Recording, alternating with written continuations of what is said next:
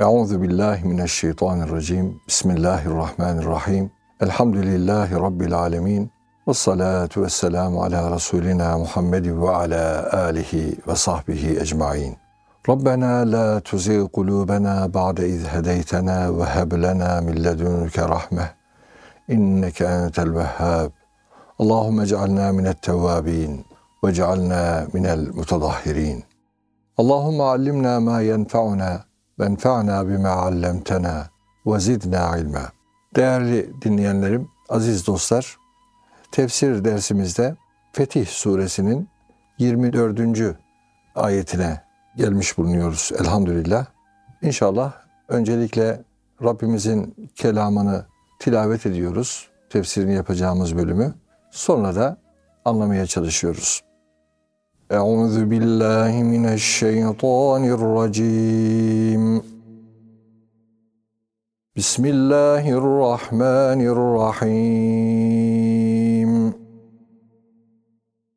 وهو الذي كف أيديهم عنكم وأيديكم عنهم ببطن مكة من بعد أن أظفركم عليهم وكان الله بما تعملون بصيراً. هم الذين كفروا وصدوكم عن المسجد الحرام والهدي معكوفا أن يبلغ محله. ولولا رجال مؤمنون ونساء مؤمنات لم تعلموهم أن تطؤوهم فتصيبكم منهم معرة بغير علم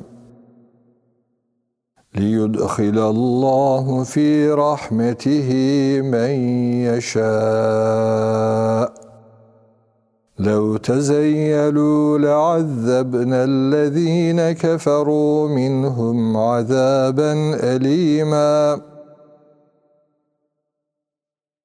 إذ جعل الذين كفروا في قلوبهم الحمية حمية الجاهلية فأنزل الله سكينته على رسوله وعلى المؤمنين.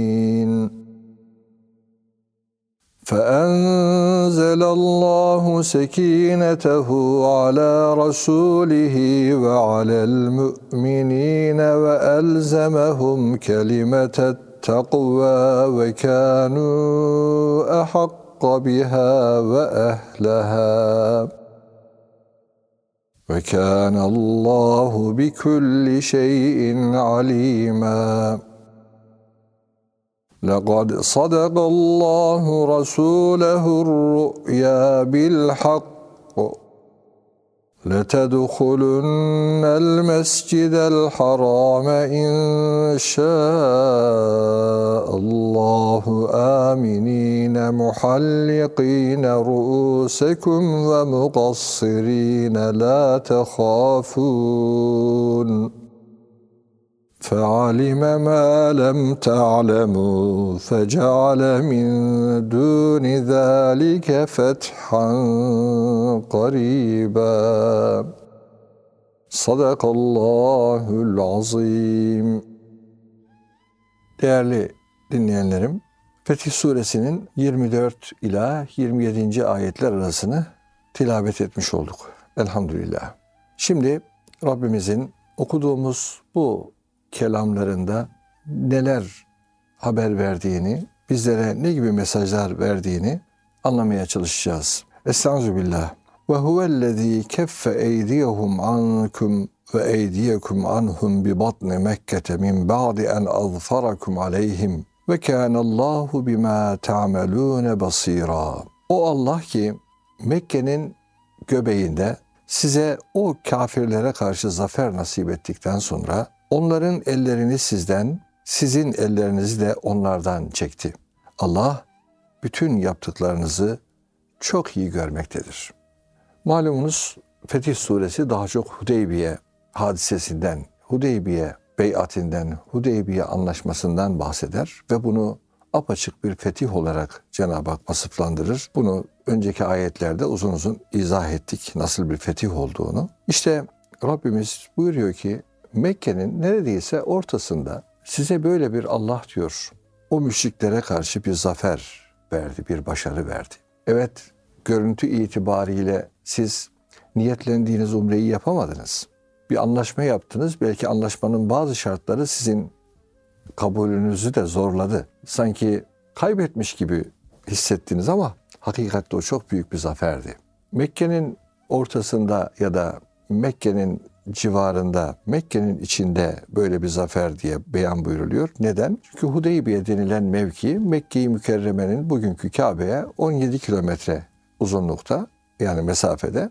Ten'im denilen e, ve bugün daha çok Umre'ye ve hacca gidenlerin çok iyi bildiği ihrama girilen bir mikat yeri olan Ten'ime mesafesi ise 7 kilometre, 8 kilometre kadar bir yer. Cenab-ı Hak orayı adeta Mekke'nin içinde zikrediyor ve bazı alimlere göre harem bölgesine dahildir. Bu sebeple diyorlar Hudeybiye ama birçoğu der ki hayır harem bölgesinin dışında Hil bölgesi denilen yine Mekke'nin sınırı ama Mekke'nin sınırının ötesi. Bazı alimler de derler ki Hudeybiye'nin bir kısmı harem bölgesinin içindedir, bir kısmı dışındadır. Ama Yüce Rabbimiz burayı e, Mekke'nin neredeyse ortasında, Mekke Vadisi'ne yakın bir bölge olduğunu ifade ederek o müşriklerin hakim oldukları bir bölgede, bölgenin içinde size bir zafer nasip etti. O Hudeybiye bir zaferdi. Ve böylece Cenab-ı Hak bu zaferden sonra onların elini sizden çekti. Yani onlar size artık savaşma niyetiyle elleri kılıç tutmayacak. Ama sizi de sizin elleriniz de onlardan çekti ve böylece savaş yapmadınız. Yani birbirinize girmediniz. Böyle bir kanlı bıçaklı olmadınız. Bunun birçok hikmetleri var. Birazdan onlara da dikkat çekeceğiz. Bazı alimler buradaki zaferi Hudeybiye'den başka şekilde de izah ederler. Derler ki Efendimiz Aleyhisselatü Vesselam orada yani Hudeybiye'de konakladığında işte Mekke müşrikleriyle anlaşma yapıp gidecekler. Bir takım müfreze tarzında bir takım gruplar Efendimiz'e ve müminlere zarar verme maksadıyla birkaç girişimde bulunuyorlar. Özel harekat yapıyorlar adeta. E, Efendimiz onları yakalatıyor. Elbette bekçileri var, nöbetçiler var. Getiriyor, bağlıyorlar sonra salıyor Resulullah Aleyhisselatü Vesselam affediyor. Ki bir harp olmasın, savaş olmasın. Çünkü umre niyetiyle gelmişlerdi oraya kadar. Hatta yine rivayetlerden birine göre Halid bin Velid ki o zaman henüz daha Müslüman değil. Onun komutasında 200 kişilik bir güç Gamim isimli bir tepeyi siper alarak mevzilenmişler, gizlenmişler ve Müslümanlar namazdayken ansızın hücum edelim diye niyetlenmişler. Efendimiz Aleyhisselatü Vesselam öğle namazı kılınacak. Öğle namazı için hazırlıklar yapılıyor. Buyuruyor ki ikindi vaktine yakın kılalım bunu. İkindi vaktiyle beraber kılalım diyorlar adeta ve geciktiriyorlar. Ve ikindi vaktinde de korku namazı diye bilinen yani savaş harp esnasında kılınan namaz şeklinde kılıyor Resulullah. Hani iki rekat olarak kılacaklar diyelim farzı. Birinci rekatta bir grup Müslüman peygamberimizin etrafında e, arkasında saf durup namaz kılarken diğer grup düşman gözetliyor etrafında ne olur ne olmaz diye. Sonra o bir rekat kılanlar geriye geliyor. Onlar adeta gözetlemeye geçiyorlar. Diğer gözetlemeye gelenler Resulullah Efendimizle onun Resulullah Efendimiz için ikinci rekat, kendileri için birinci rekatını kılmış oluyorlar ki fıkıh kitaplarının harpte kılınan, savaşta kılınan namaz nasıl eda edilir? Bu zaten ayrıntılı bir şekilde anlatılır. O şekilde kılıyorlar. Halid bin Velid de bakıyor ki hücum etme imkanı yok. O da bu zat korunuyor diyor. Dolayısıyla biz gidelim buradan artık diyerek ayrılıyorlar. Bazı alimler işte bu tür efendim efendimizin küçük müfrezeler de olsa onlara karşı bu tür başarılarını kastediyor buradaki ayet derler. Ama genel kanaat alimlerimizin ya da müfessirlerimizin genel anlayışı buradaki zaferden maksat o Hudeybiye'dir. Belki şöyle de diyebiliriz. Hem Hudeybiye'nin o sulh anlaşması hem de bu tür hadiseler hep beraber. Her halükarda Allah onların elini sizden çekti.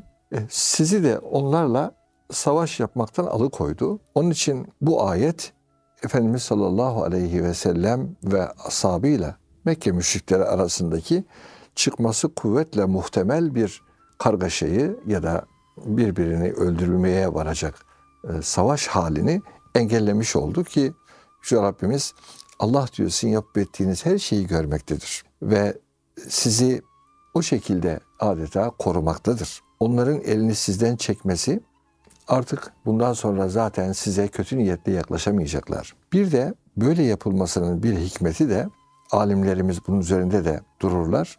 Ee, Mekke-i Mükerreme'ye böyle Kabe'ye adeta hürmeti ihlal edecek yani ona saygıyı bozacak o Mekke-i Mükerreme'nin o Kabe'nin Beytullah'ın saygısını gönüllerde azaltacak anlamda bir harbe, bir savaşa sebep olmasın diye adeta Yüce Rabbimiz müminlere bir böyle bir sizin elinizde onlardan çekti buyurur. Daha sonraki ayetlerde bu konu zaten tekrar gündeme gelecek. Rabbimiz niye böyle bir müminlerin de ellerini onlardan çekti? Bunun hikmetini de bize açıklamış olacak. Humullezine keferu ve saddukum anil mescidil haram vel hediye ma'kufen en yebluğa mahille. Onlar yani o Mekke müşrikleri öyle kimselerdir ki inkar ettiler. İnkarlarında da ayak direttiler. Adeta kendilerini küfre bağladılar. Ve sizi mescidi haramdan alıkoydular. Aynı şekilde oraya götürüp orada kurban edeceğiniz kurbanları da yerlerine ulaşmaktan men ettiler. Alıkoydular.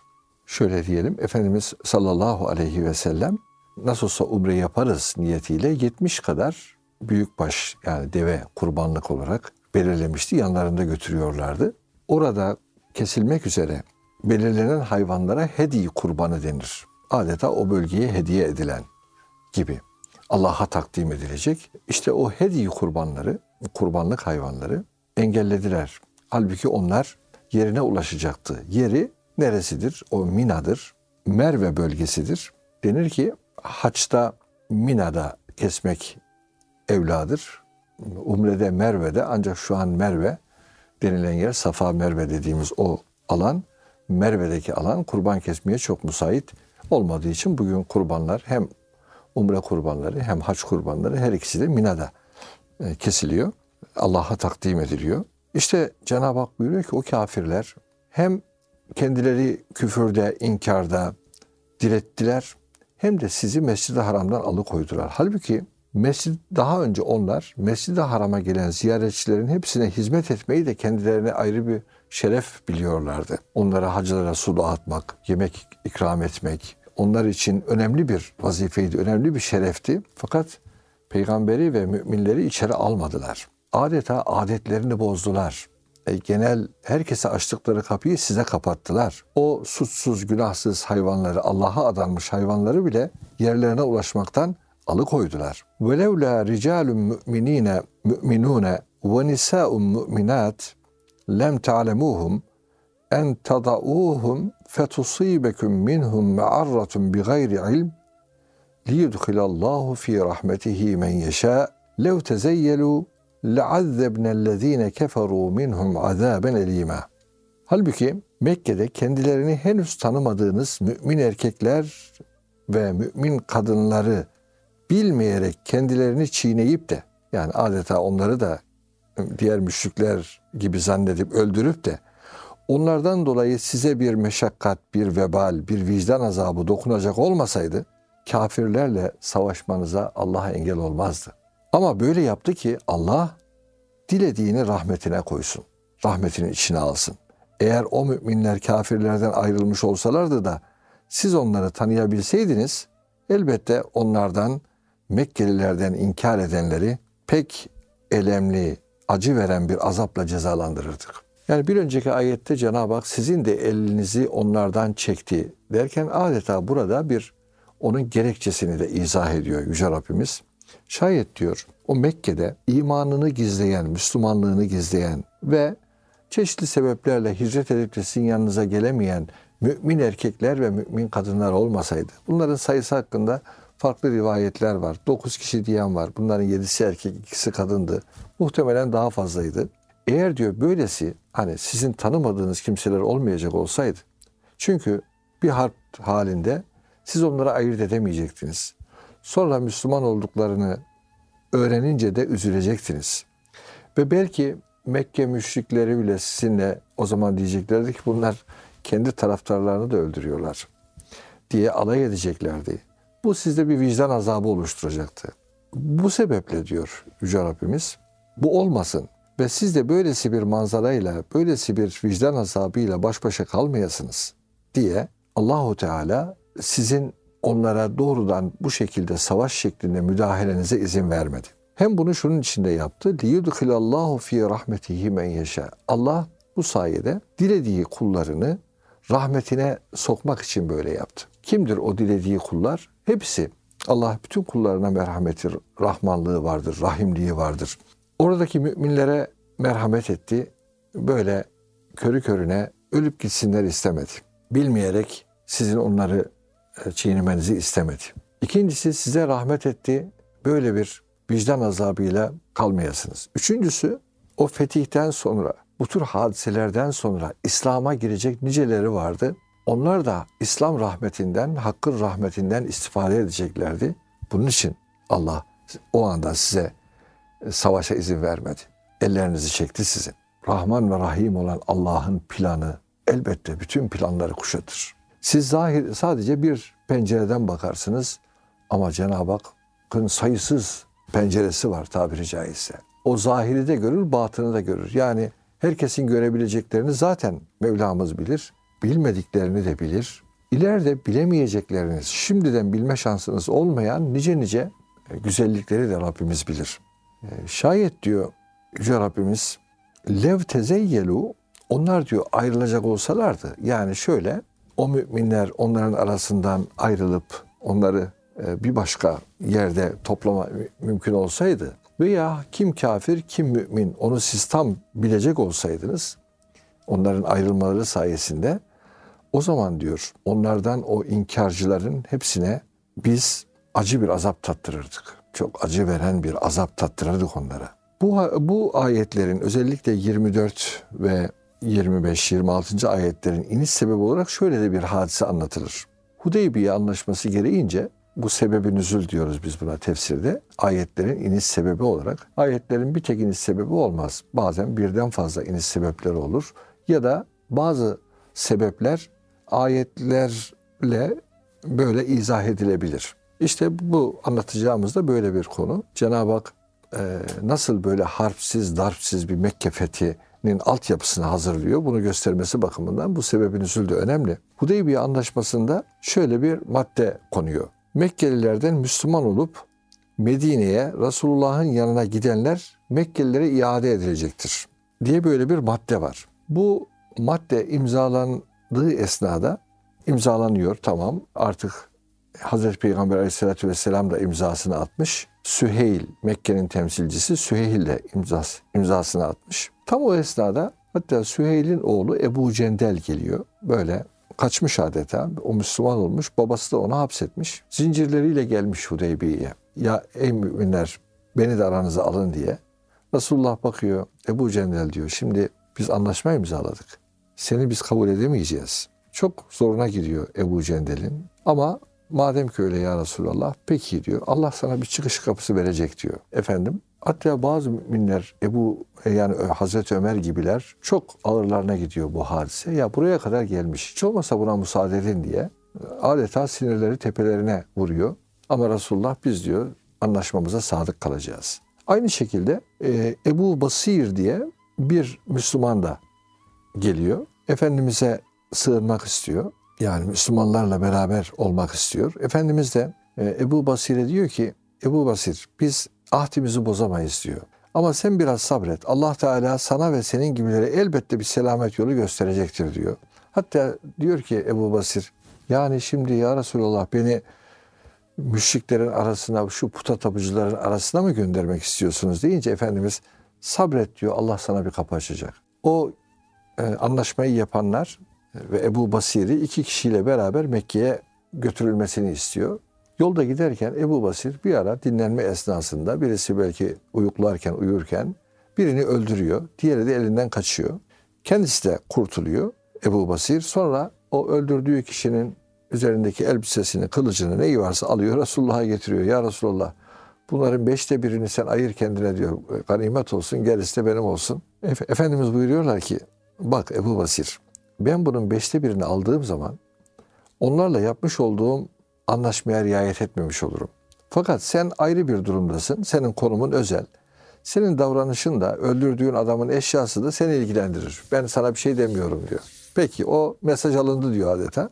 Ve Ebu Basir bir müddet sonra Medine'den çıkıyor. Deniz kıyısında Mekke ile Şam arasında bir İs denilen bir yere yerleşiyor.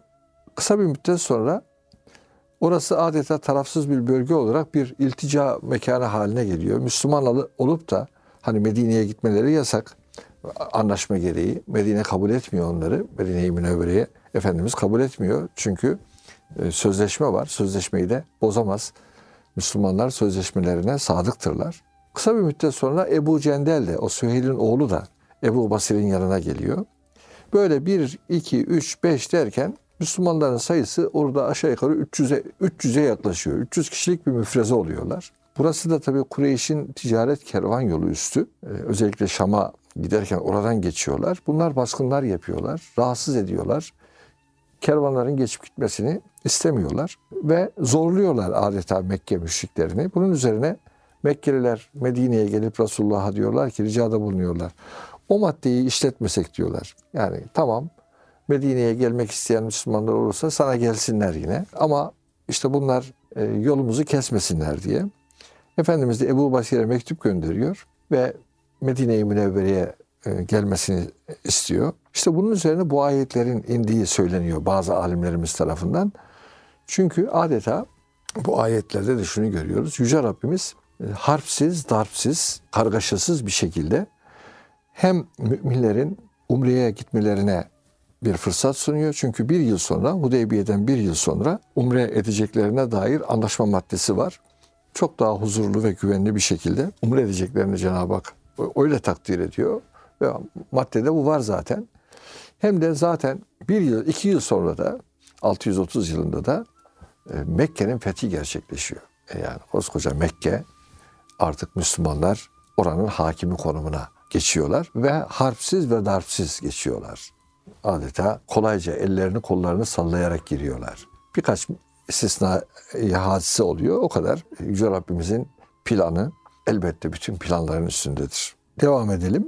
Yüce Rabbimiz bir sonraki ayette şöyle buyuruyor 26. ayet. İz cealellezine keferu fi kulubihimul hamiyete hamiyetel cahiliye. Fe enzelallahu sekinetehu ala rasulihi ve alel müminin ve elzemehum kelimete takva ve kanu ehakka biha ve ehleha ve kânallâhu bi külli şeyin alîmâ. O zaman inkar edenler kalplerine taassubu, cahiliye taassubunu yerleştirmişlerdi. Cahiliye hamiyeti demek bir kişinin sırf kendi şöhreti ve gururu uğruna ve kendi menfaati peşine düşüp bilerek kasten uygunsuz bir iş yapması haline hamiyet diyoruz. Yani ne diyelim cahilce, inatla, ısrarla işte benim gururum incinecek diye böyle bir farklı bir havaya bürünüyorsunuz. Yani en makul şeyleri bile kabul etmiyorsunuz. Hayır diyorsunuz. Mekke müşrikleri de gururlular. Müslümanları küçük görüyorlar. Zaten Efendimizin etrafındakileri e, hiç neredeyse önem vermedikleri kimseler olarak değerlendiriyorlar. Bir de üstelik gelecekler Kabe'ye hem de büyük bir grup olarak işte 1400 kişiyle beraber girecekler ve tavaf edecekler. Bunu onurlarına yediremiyorlar.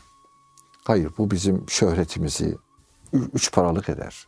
Yani etraftaki kabileler, kadınlar, çocuklar herkes bizle alay eder diyerek o boş gurur diyelim, boş gurur, anlamsız, temelsiz ve kibrin içerisine giriyorlar. Cenab-ı Hak buna hamiyetel cahiliye diyor ki cahiliye, gazabı, kini, gururu. Çünkü hamiyet kelimesi aynı zamanda şiddetli gazap demek. Yani iç, içinde gazap büyüyor. Sinir yani sinirlilik hali. Hani bizim Türkçemizde burnundan soluyor denir ya işte burnundan soluyorlar. Ama bu bir temele dayanmıyor. Cahilliğe dayanıyor. Bir cehalete dayanıyor. Kabalığa dayanıyor. Cehalet kelimesi aynı zamanda kabalık demek. Yani nezaketten uzak. Terbiye edilmemiş duygulara cahili duygular diyoruz. Veya ne bileyim ilim ve ilme dayanmayan, hikmete dayanmayan söz ve hareketlere cahiliye hareketler diyoruz. İşte o kafirler diyor Cenab-ı Hak kendi kalplerine adeta o cahiliye hamiyetini oturttular. Ve o kalplerinde içlerindeki o kin, o ne bileyim büyüklenme havası onları böyle yanlışlıklar yapmaya sürükledi. Buna karşılık sinirlenen bir insana siz de sinirlenirsiniz aslında. İşte buna karşılık Cenab-ı Hak فَاَنْزَلَ اللّٰهُ سَك۪ينَتَهُ عَلَى رَسُولِهِ ve alel müminin. Buna mukabil Allah da diyor Resulünün üzerine ve müminlerin üzerine sekinet indirdi. Bir iç, iç huzur hali indirdi. Onlar da galeyana gelselerdi e, tabii e, ta oraya kadar gelmişler. İşte savaş için gelmediğimiz ortada. Hediye kurbanlarımız var bakınız. Burada Kabe'de kesilmek üzere, o haremde kesilmek üzere kurbanlarımızı da getirmişiz. E, yanımızda e, ağır silah da taşımıyoruz diyerek galeyana gelebilirlerdi. Ama Cenab-ı Hak Habibi Edibi'nin gönlüne ve müminlerin gönüllerine sekinet indirdi. Sekinet iç huzur. Böyle bir kabaran bir e, ne bileyim karşıdaki muhataptaki hamlıktan kaynaklanan insanı sinirlendiren ve aklını başından alan bir hal olmadı sizde. Çünkü Allah sizin gönlünüze sekineti indirdi. Çünkü şöyle ifade edelim. Daha önce de birkaç kez e, tabii bunlara da dikkat çektik. Sahabe efendilerimiz de bu hadiseler karşısında tabii farklı tavırlar alıyorlar. Mesela Resulullah Efendimiz Aleyhisselatü Vesselam o anlaşmayı yaptıktan sonra haydin artık diyor. Başlarınızı tıraş edin. Başlarınızı tıraş edin. Yani sanki umre yapmış gibi. Develerinizi de kurbanlıklarınızı da burada kesin. Kimse harekete geçmiyor. Halbuki sahabenin yaptığı bir durum değil bu. Resulullah bir şey söyleyecek de onlar duracaklar. Öyle bir şey değil. Fakat Efendimiz onların böyle harekete geçmediğini görünce Efendimiz de celalleniyor. Diyor ki benim emrimi tutmuyorlar. O zaman yanında Aleyhisselatü Vesselam yanında muhtereme eşi Ümmü Seleme annemiz var. Çadırına giriyor hatta. Ümmü Seleme'ye dert yanıyor annemize. Diyor ki bu sahabe diyor benim sözümü dinlemiyor. Ya Resulullah diyor. Tabii şu an bir travma yaşıyorlar adeta. Ee, bunu beklemiyorlardı. Ee, Efendimiz de daha önce bir rüya görmüş ki bir sonraki ayette o var. Rüyasında inşallah siz o mescid-i harama gireceksiniz. Başlarınızı tıraş edeceksiniz e, efendim. E, ve emniyetli bir şekilde oraya gireceksiniz diye. Efendimiz de bunu sahabesine haber veriyor. Allah bana böyle bir rüya gösterdi diye. Sahabe tam inanmış. Demişler ki bu sene herhalde bu iş olacak. Buraya kadar da geldik. Olmayınca bu sefer hepsinin başından kaynar su dökülüyor adeta. İşte bunun üzerine Ümmü Seleme annemize e, Resulullah bu durumu açınca diyor ki ya Resulallah şimdi onlar sana yine uyarlar. Onların hepsi seni canlarından daha çok seviyorlar. Sen şimdi diyor başını tıraş ettir ve kurbanını kes. Hepsi de keseceklerdir diyor. Hakikaten o annemizin bu e, irfani diyelim görüşü son derece isabetli bir görüş olarak görülüyor. Resulullah Efendimiz peki öyle yapalım diyor. Hakikaten çağırıyor bir sahabesini, tıraş oluyor. Sonra da kurbanını kesiyor. Öyle yapınca bütün sahabi herkes başlarını tıraş ettirmeye efendim kurbanlarını kesmeye koşturuyorlar. Hatta birbirini çiğneyecek derecede. O derece bir şevke geliyorlar. İşte bu ayet aslında feenzelallahu sekinetehu ala rasulih ve alel müminin. Allah Resulüne ve müminlerin gönlüne bir sekinet indir. İç huzur. Tamam mutmain oldular şimdi. Madem ki böyledir bunda büyük bir hayır vardır diye onlar da buna inandılar. Ve elzemehum kelimete takva. Ve diyor onlara Cenab-ı Hak müminlere takva kelimesini ne ne bağlı kıldı onları. Müminleri takva kelimesine bağladı adeta. Kelimete takva nedir? Kelimete takva müfessirlerimizin büyük çoğunluğuna göre La ilahe illallah kelime-i tevhididir. Takva kelimesi bu. Niye kelime-i takva denmiş? Çünkü bu kelimeyi söyleyen kişi bir kere cehennem azabından, ebedi cehennemlikten kurtuluyor. Bununla korunuyor müminler. Aslında kelime-i tevhid, La ilahe Allah'tan başka gerçek mabut yoktur e, ifadesi hem dünyada iken kulu birçok kötülükten, birçok kötü fikirden, duygudan, davranıştan koruyor. Yarın ahirette de kötü manzaralardan, o azaplardan koruyacak Cenab-ı Hakk'ın lütfuyla, kelimiyle, keremiyle. Ancak bu kelimenin ihtiva ettiği manaya, içerdiği manaya kul bütün gönlüyle teslim olursa böyle. Hakikaten kelime-i tevhid bir insanın gönlüne yerleşir ve adeta hücre hücre efendim içine alabilirse, bu kelimenin içine girebilirse bir kul, onun hayatı e, bambaşka bir hayat olur. E, kelime-i tevhid, la ilahe illallah kelime-i tevhidi insanın müthiş bir sığınağı olur. Rabbine yöneleceği çok önemli bir vesilesi olur. İşte Allah diyor onları o takva kelimesine adeta bağladı. Madem ki Rabbimiz böyle beyan buyuruyor, madem ki Habibullah, Resulullah sallallahu aleyhi ve sellem böyle istiyor diyerek o imana bağlı kaldılar. Hem Allah'a imana hem Resulüne imana bağlı kaldılar. Ve kanu ehakka biha ve ehleha. Zaten onlar bu kelimeye, takva kelimesine e, son derece hak sahibi ve ehil olan kimselerdi. Çünkü bunu adeta e, onlar zaten o kelime-i tevhidi e, kabul etmek, onun gereğini yerine getirme noktasında kendi gönülleri, hayatları, şimdiye kadar yaptıkları zaten onların böyle olmasını gerektiriyordu ve onlar bunun ehliydiler. Takva kelimesinin ehilleri onlardı. Cenab-ı Hak onun için onlara hem rahmetiyle, fazlıyla, ihsanıyla, ikramıyla bu kelimenin etrafında onları tuttu. O kelimeyi onların gönlüne yerleştirdi. O kelimeyi tevhidi gönüllerine yerleştirdi. Onlar da buna layık adamlardı. Buna uygun kimselerdi. Cenab-ı Hak öyle buyuruyor. Ve kâne Allahu bi kulli şeyin alime. Allah zaten her şeyi en iyi bilendir. Kimin neye layık olduğunu en iyi bilendir. Onun için onlara imanı nasip etmiştir. Bazı alimler de kelimete takvayı onlar takvanın gereği olan kelime neyse, cümle neyse onu söylediler. Yani tamam ya Resulallah dediler. Nitekim onlar beyat ederken de aziz dostlar o o ağacın altında Hudeybiye'de Resulullah'a söz verirken de o takvalarının gereği bir cümleyi söylediler. Ama onların bu cümleyi söylemesine vesile, sebep, arka plan Cenab-ı Hakk'ın onların gönüllerine sekineti indirmesi, onları koruması. Çünkü onlar böylesi bir e, kelimeyi söylemeye ehliyetli kimselerdi. Yani onlar da bunu hak ediyorlardı. İşte Rabbimiz onlara böylesi bir adeta zırh verdi.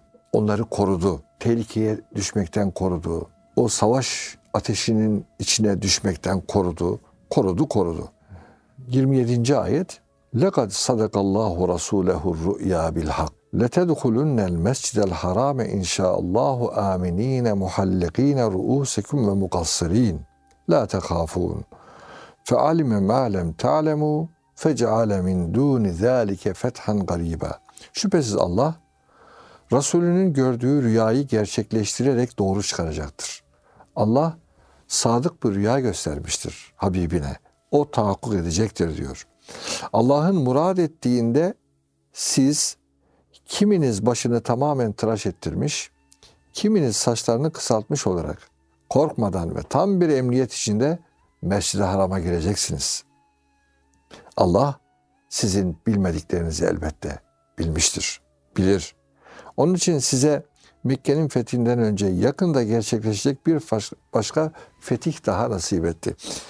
Şimdi o hengamede Hudeybiye'deki o sıkıntılı anlarda bir iki zayıf imanlılar bazı müfessirlere göre bazı demek ki e, münafıklar diye de söyleniyor ama tahmin ediyorum orada münafık varsa bile çok az. Bir kişi olduğunu da söyleyenler var. Şöyle bir e, hani kamuoyu oluşturmak istemiş o kişiler. Demişler ki yahu hani biz e, işte peygamber rüya görmüştü biz Mescid-i Haram'a girecektik. E, başlarımızı tıraş edecektik. E, ne oldu? Şimdi geri dönüyoruz bakın.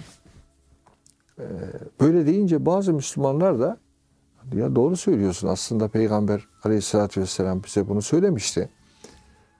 Ama şimdi olmadı. Yani şimdi peygamberin rüyası gerçek olmadı mı?